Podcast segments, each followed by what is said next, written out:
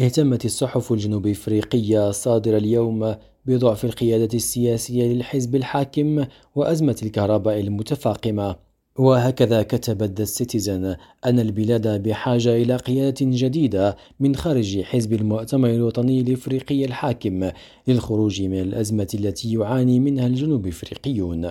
ونقل عن النائب السابق لرئيس جامعة ويتواترسراند في جوهانسبرغ آدم حبيب أشارت الجريدة إلى أنه إذا لم يكن هناك انتقال في القيادة فإن جنوب إفريقيا ستكون محكوما عليها بالفشل كدولة.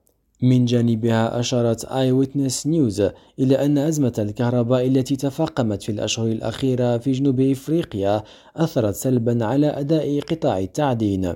وحسب اليومية فإن شركة الاستشارات Oxford Economics Africa أكدت أن البلاد بدأت في رؤية الآثار السلبية لقطاع التيار الكهربائي على الاقتصاد بدءا من إنتاج المناجم الذي انخفض في نوفمبر من العام الماضي. إلياس خلفي ريم راديو جوهانسبرغ.